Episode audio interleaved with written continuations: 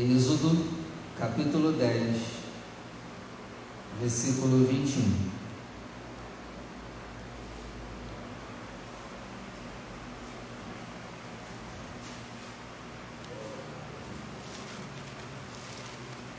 Êxodo, capítulo 10, versículo 21.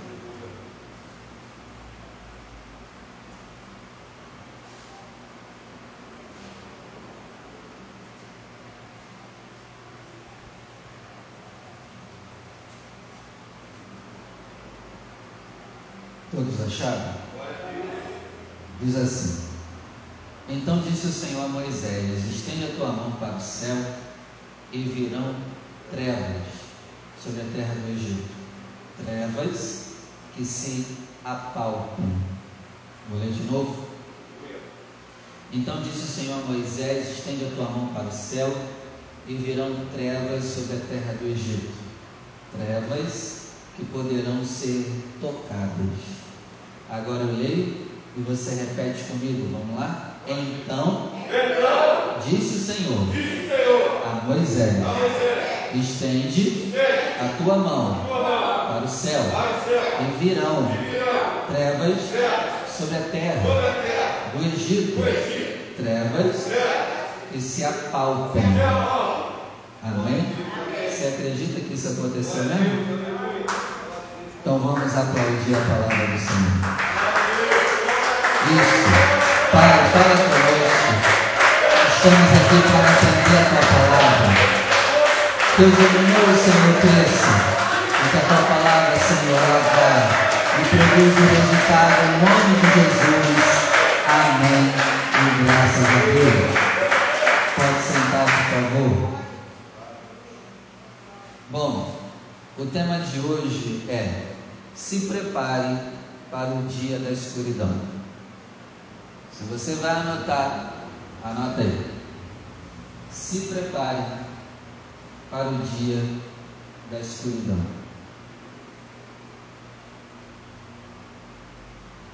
Você só não vai passar por esse dia se morrer antes. Senão, todos os seres vivos passarão por esse dia de escuridão na terra. A gente, em alguns anos, já passou por problemas de energia que afetou o país todo, lembra?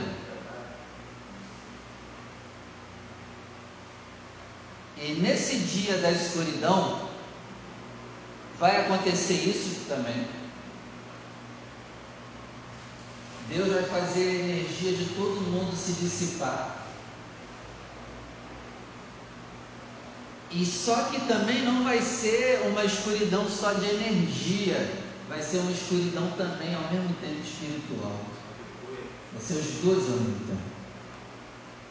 E nós temos que estar preparados para o dia da escuridão que está dito que virá. Assim como os egípcios passaram por um dia de escuridão. Na verdade não foi um, foi 3 dias. Assim também a humanidade passará por esse dia. E esse dia não vai ser nada agradável. Por isso que nós temos que ser como os filhos de Israel. Enquanto para os egípcios estava escuro, para Israel estava o quê? E você sabe que os egípcios tentavam de alguma maneira ter luz, mas aquela escuridão apagava tudo que era luz. Não sei se você sabe, mas os egípcios tentavam acender o fogo e o fogo não acendia. E aí você percebe que essa escuridão não é normal, tanto é que a palavra diz, dava para tocar na escuridão. Gente, isso é terrível. Dava para tocar nela. E o que é mais terrível ainda, Adelci, é que a palavra diz que quando a escuridão chegou, as pessoas ficaram paradas do jeito que a escuridão chegou. Não conseguiam dar um passo sequer. E outra, ninguém conseguia ver um ao outro. Se fosse só uma escuridão sem luz e fogo, daria para ver um ao outro por causa da luz da lua. Então você percebe que essas trevas não são normais. Foi muito sério. Eles não conseguiam se mexer.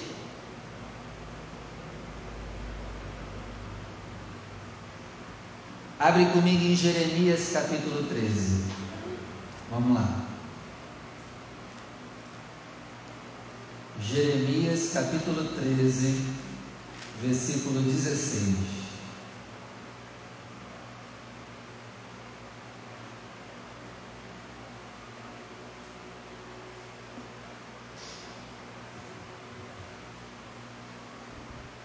Jeremias 13, verso 16, dai glória ao Senhor, vosso Deus, antes que venha a...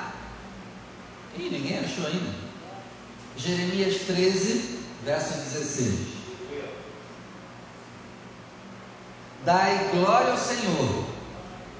Ó, vamos dar glória ao Senhor, hein? Antes que venha... Se você parar de dar glória a Deus, a escuridão vai chegar mais rápido na gente. É por isso que no dia mal você deve agradecer, porque se tudo der glória, aí é escuridão mesmo. Viver uma vida glorificando o Senhor, Jussara, nos impede que a escuridão venha sobre nós. Por isso, em todo tempo, dia bom, dia mal, dê glória ao Senhor. Dar glória ao Senhor nos livra das trevas. Amém? Amém? Antes que venha a escuridão, ó, vai vir. E antes que tropecem os vossos pés nos montes tenebrosos, antes que, esperando vocês luz, Ele, Deus, a mude em sombra de morte e a reduza a escuridão. É sério, igreja, é muito sério. Está para vir a escuridão. Dá glória ao Senhor.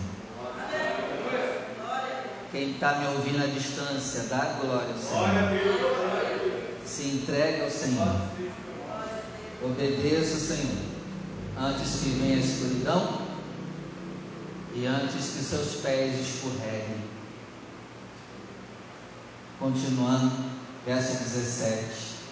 E se com isso que eu disse você não ouvir, olha o que Deus está dizendo: a minha alma vai chorar em lugares ocultos por causa da vossa soberba, e amargamente chorarão os meus olhos e se desfarão em lágrimas, porquanto o rebanho do Senhor foi levado cativo. Versículo 18. Diga ao rei e à rainha: humilhai-vos, assentai-vos no chão, porque já caiu todo o ornamento das vossas cabeças e a coroa de vossa glória. Então, o que é que a gente precisa fazer? Nos humilharmos, sentarmos no chão, antes que venha a escuridão. Versículo 22. Quando, pois, disseres no teu coração: por que me sobrevieram estas coisas? Por que a escuridão veio para mim? Pela multidão das vossas maldades. Se descobriram as tuas fraldas, e os teus calcanhares sofrem violentamente. Versículo 27.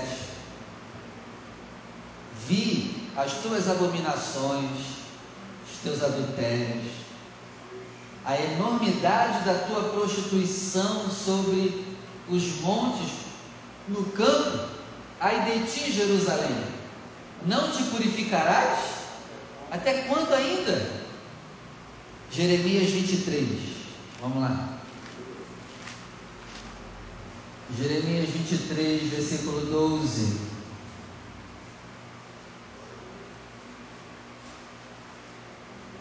Olha só o que diz aqui: portanto, o seu caminho lhes será como lugares escorregadios na escuridão.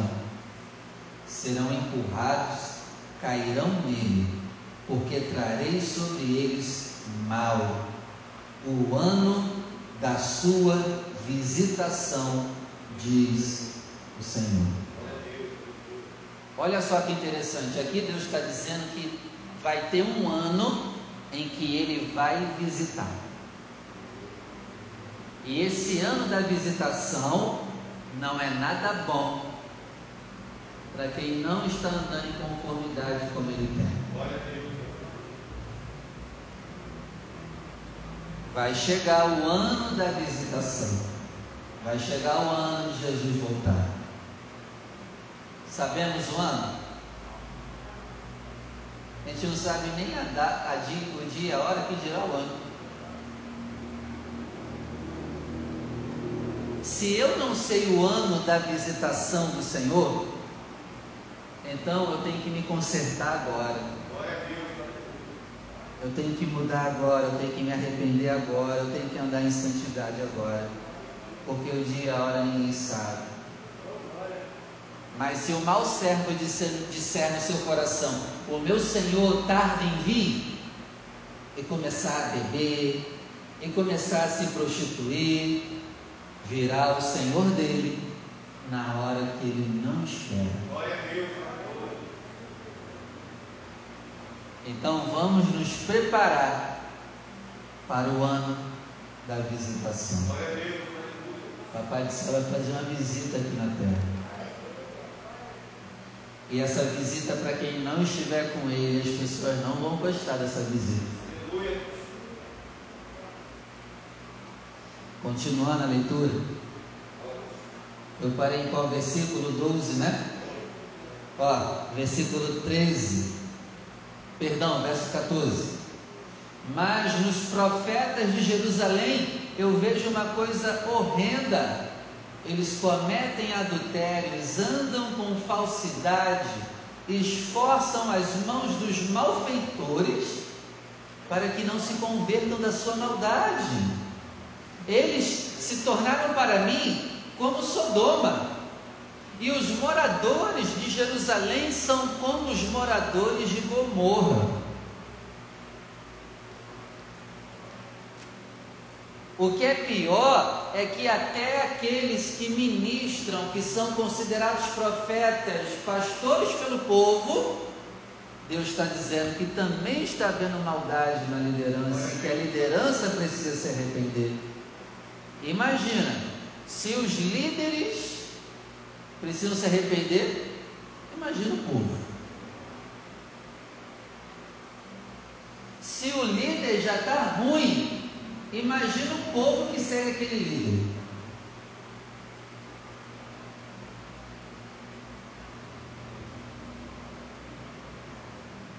Continuando.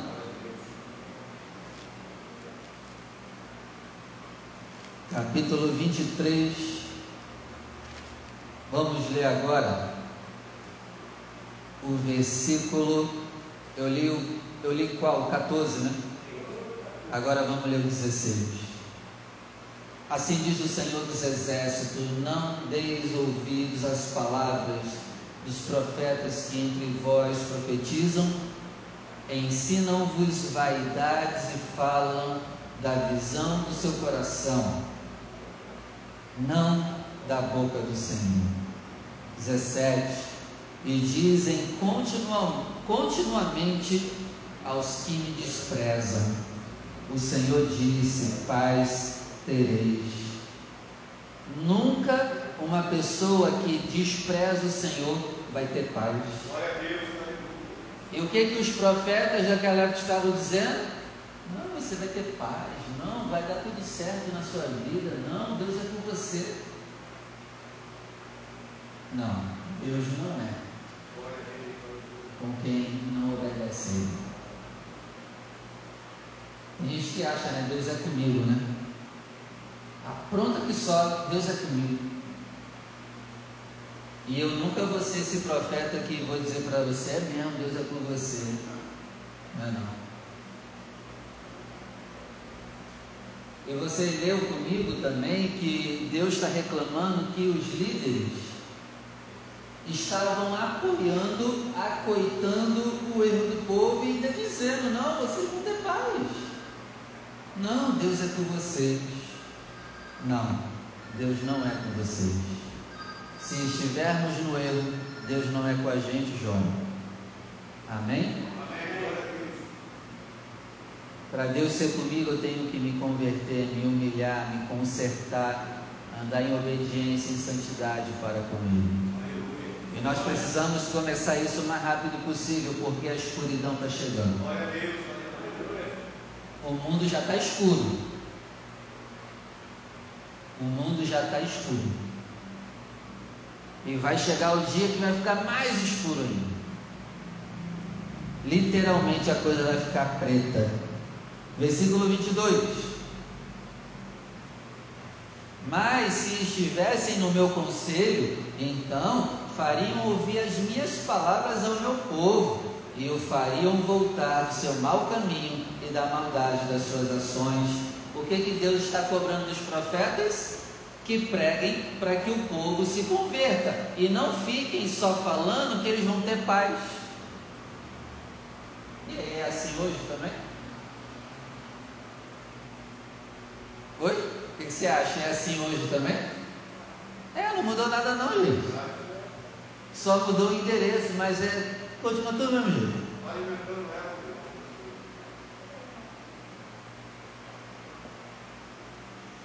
Eu vou para a igreja para ouvir uma palavra de ânimo. Não, meu irmão, você não tem que vir aqui para ouvir palavra de ânimo, não. Você tem que vir aqui para ouvir palavra de conserto, de mudança.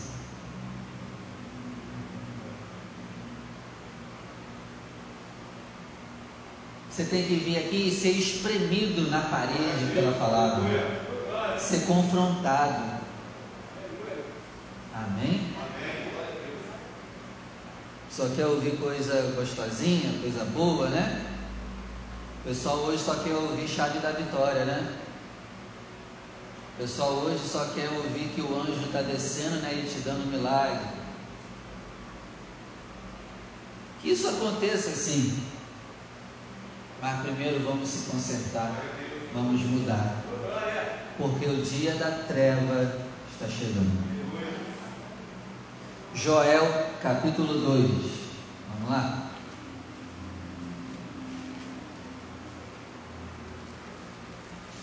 Joel capítulo 2, versículo 2. Vamos ler o verso 1 também. Joel capítulo 2, versículo 1. Toca a buzina em Sião, clamem em alta voz no monte da minha santidade, e perturbem-se todos os moradores da terra, porque o dia do Senhor vem e ele está perto. Caramba, se já estava perto na época do profeta Joel, imagina hoje. O dia do Senhor está perto. Perturbem-se todos os moradores da terra. Se perturbem, porque a chapa vai esquentar. Mudem, porque a chapa vai esquentar. 2. Dia de trevas. Ó, o dia da volta de Jesus vai ser dia de trevas. Escuridão. Dia de trevas e de tristeza. Caramba! Já tinha prestado atenção nisso? A volta de Jesus vai ser dia de tristeza, sabia?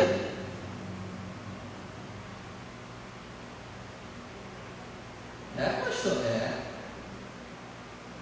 Lembra quando Deus desceu lá no Êxodo?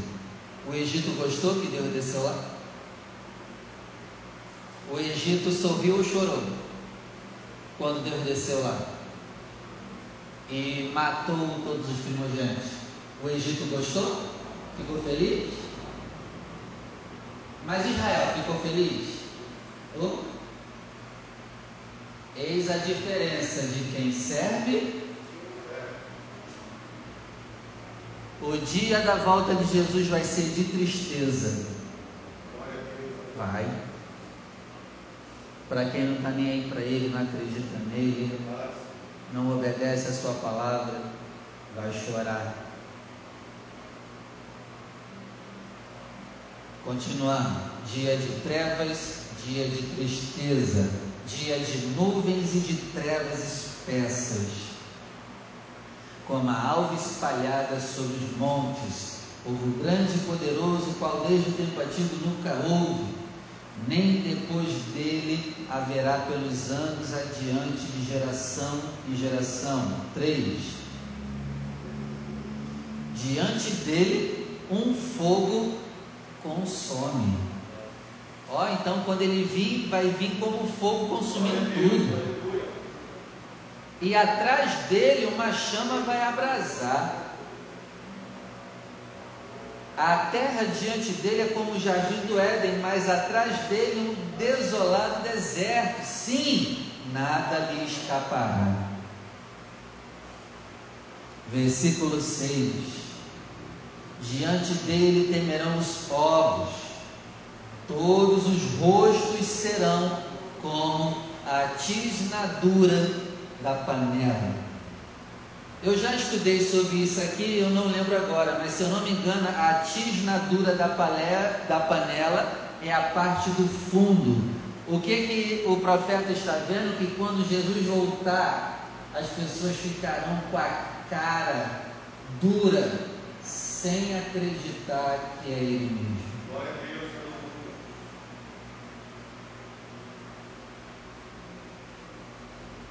Vão ficar com a cara dura. Não acredito que é Ele. Não acredito que eu não ouvi aqueles malucos falando que Jesus ia voltar. Então vai ficar igual a cara dura do fundo da panela. Aí, ó, continuando, versículo 10.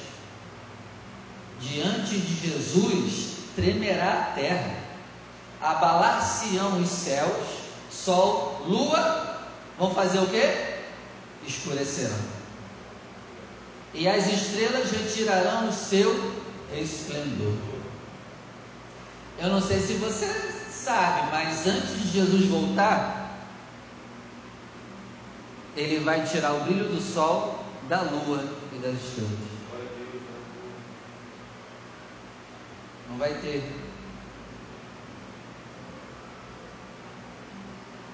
Que a gente morra logo antes, a gente não passar por esse período, ou que a gente se converta antes, porque esse dia está para chegar. Dia de trevas, dia de tristeza, dia de consumir, de abrasar. Continuando, versículo 11. E o Senhor levanta a sua voz diante do seu exército, porque muitíssimos são os seus arraiais, porque poderoso é, executando a sua palavra, porque o dia do Senhor é grande e muito terrível, e quem poderá suportar? Verso 12. Agora mesmo diz o Senhor: convertei-vos a mim de todo o vosso coração, e faça isso com jejum, choro e pranto. Precisamos fazer isso, porque esse dia está para chegar. 13. Rasguem o coração de vocês, e não rasgue a roupa.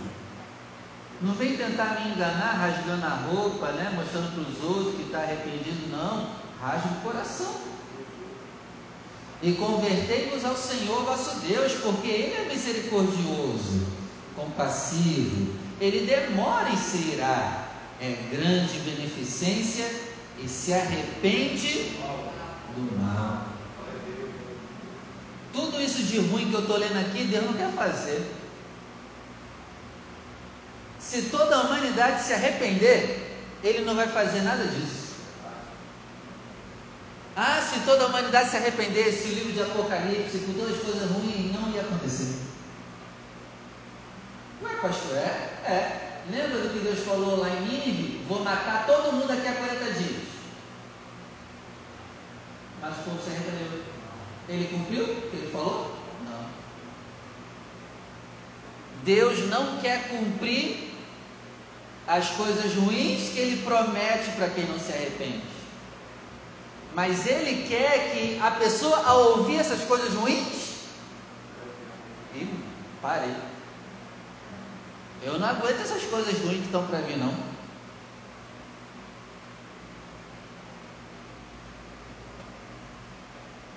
Continuando. Joel capítulo 2, versículo 14. E quem sabe o Senhor se voltará, se arrependerá, e em vez de deixar todas essas maldições, deixa para você uma bênção. Amém? O arrependimento traz bênção. O orgulho traz sofrimento. Então vamos nos arrepender para que Deus deixe para nós uma bênção. Versículo 15, ó.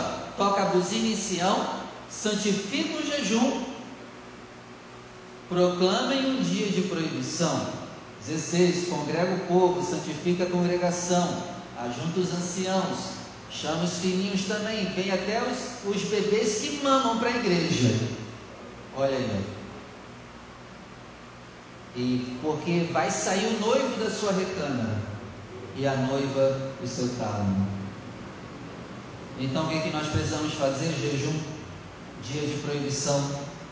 Faça o dia de proibição. O que isso quer dizer? Você se proibir de fazer algumas coisas que gosta para ter mais tempo com o Papai do Céu.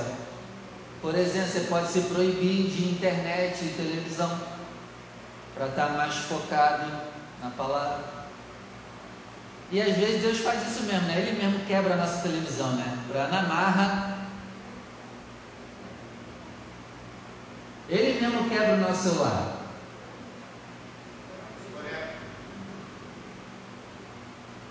Lá na outra igreja eu costumava profetizar, ó, se está muito apegado na televisão, vou orar para Deus quebrar a tua televisão. Vou orar para Deus quebrar o teu celular. Tô brincando, vou fazer isso mesmo. Aí, ó, versículo 17. Chorem os sacerdotes, ministros do Senhor, entre o alpendre e o altar e digam: poupa o teu povo, ó Senhor, porque Deus está irado com o povo dele. Então os sacerdotes têm que chorar e falar: Senhor, poupa o teu povo, porque o teu povo merece sofrer mesmo, merece as consequências do pecado. Poupa o teu povo, Senhor, e não entregues a tua herança à vergonha, porque é isso que o povo de Deus está merecendo, para que as nações não façam chacota de nós, porque diriam entre os povos: cadê o Deus dele? Ela está sofrendo que só, está apanhando, cadê o Deus dele? Então eu profetizo em nome de Jesus que Deus te poupe, que você não seja mais motivo de chacota para a vida dos outros, que a sua vida glorifique o nome de Deus a partir de hoje. Amém? Abre comigo agora. Glória a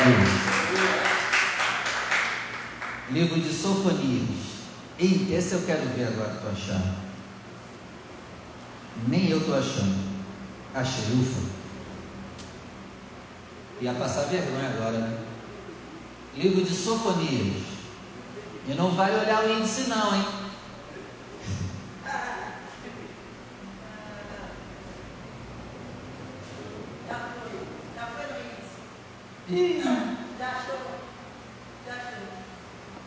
Eu não fui no índice não. Sofonias. Sou nada. Sofonias capítulo 1, versículo 15.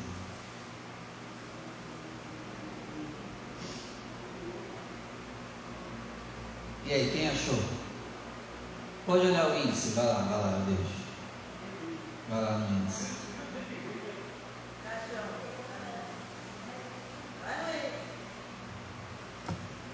Miqueias, Naum, Abacuque, Sofonias.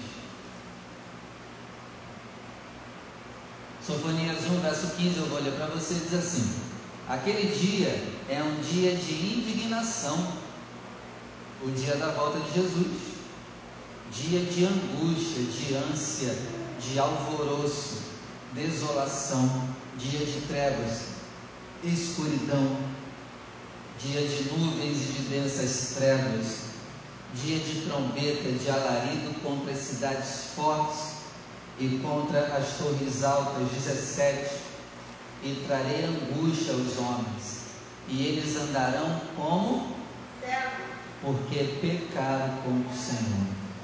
Toda vez que a gente peca contra o Senhor, a gente fica cego. A gente não vai saber que direção tomar e que decisão tomar. Bom, a gente já não sabe direito que decisão tomar, e ainda pecando ainda. A gente já é meio inteligente, né? E ainda pecando ainda. Aí que fica cego mesmo. Porque pecaram contra o Senhor, e o seu sangue se derrama como pó, e a sua carne será como esterco. 18, nem a sua prata, nem o seu ouro poderá te livrar do dia do furor do Senhor, mas pelo fogo do seu zelo toda esta terra será consumida, porque certamente fará de todos os moradores da terra uma destruição total e apressada. Para terminar, Mateus 24. Eu li todos esses versículos para te provar que está para chegar o dia da escuridão e que precisamos nos preparar.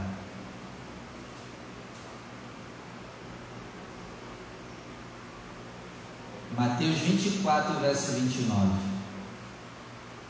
E logo depois da aflição daqueles dias, o sol escurecerá, a lua não dará sua luz, e as estrelas cairão do céu, e as potências do céu serão abaladas. Aí, ó, é igualzinho que a gente leu lá em Joel, a mesma coisa. Jesus pega dos profetas do passado e fala para a gente a mesma coisa. 30, então aparecerá no céu o sinal do Filho do Homem, e todas as tribos da terra ficarão felizes. Hã? Lembra que eu li lá atrás, vai ser dia de tristeza? Aí, tá vendo como está batendo? Está pensando que o dia da glória de Jesus vai ser feliz, alegre? Meu irmão, se a gente não tiver com ele. E todas as tribos da terra vão se lamentar, verão o Filho do Homem vindo sobre as nuvens do céu com poder e grande glória. Ele enviará os seus anjos com um rijo clamor de trombeta, os quais ajuntarão seus escolhidos. E a gente precisa estar nisso, desde os quatro ventos, de uma a outra extremidade dos céus. Amém? Ó, versículo 33, igualmente quando você vê todas essas coisas, sabei que ele está próximo às portas. 34, em verdade vos digo que não passará esta geração sem que todas essas coisas aconteçam. 35, aí é para quem não acredita, né? O céu e a terra vão passar, mas as minhas palavras não vão de passar. 36, daquele dia e hora ninguém sabe, nem os anjos do céu, nem o Filho, mas unicamente meu Pai. Verso 42, para terminar: vigiai, pois, porque não sabeis a que hora há de vir o vosso Senhor. Então, o que você tem que tirar de lição como isso? Você precisa começar a agir, precisamos começar a fazer a obra, precisamos parar de se preocupar com o que os outros vão pensar, porque o nosso tempo está acabando, e não tem jeito, uma hora a gente vai morrer, não tem jeito, uma hora Jesus vai voltar. Então vamos aproveitar esse tempo agora que nós temos para fazer coisas para o reino. Vamos aproveitar esse momento para dar o nosso melhor para as coisas de Deus? Vamos aproveitar esse momento para tentar tirar alguns da escuridão? Vamos aproveitar esse momento para fazer a obra? Vamos aproveitar esse momento para evangelizar? Vamos aproveitar esse momento para começar a usar os nossos dons, né?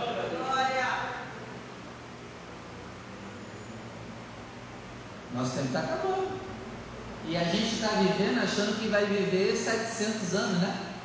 Igual Matusalém, né? A gente está achando que vai viver 915 anos. Aí a gente está sempre deixando para amanhã, hein, as coisas da obra. Então, meu irmão, vamos cair para dentro, porque o nosso tempo está acabando. Vamos fazer as coisas de Deus, vamos fazer a obra de Deus. Vamos dedicar mais tempo para a coisa de Deus. Nosso tempo é curtíssimo. As trevas estão chegando. Então vamos levar a luz para as pessoas enquanto essas trevas não chegam de vez. Amém? Vamos parar de briga, né? Nosso tempo está acabando. Vamos parar de ficar em briga entre irmãos, né? Pelo amor de Deus, nosso tempo está acabando. Vamos parar de... Ah, eu não gosto do irmão. Pô, meu irmão, tem que tomar uma coça você. O tempo está acabando. Glória a Deus, aleluia. Ah, eu não vou fazer porque o irmãozinho vai falar de mim. Tem que tomar uma coça você. Nosso tempo está acabando e a gente não está fazendo nada. Vamos agir. Vamos fazer igual Neemias, né? Vamos orar.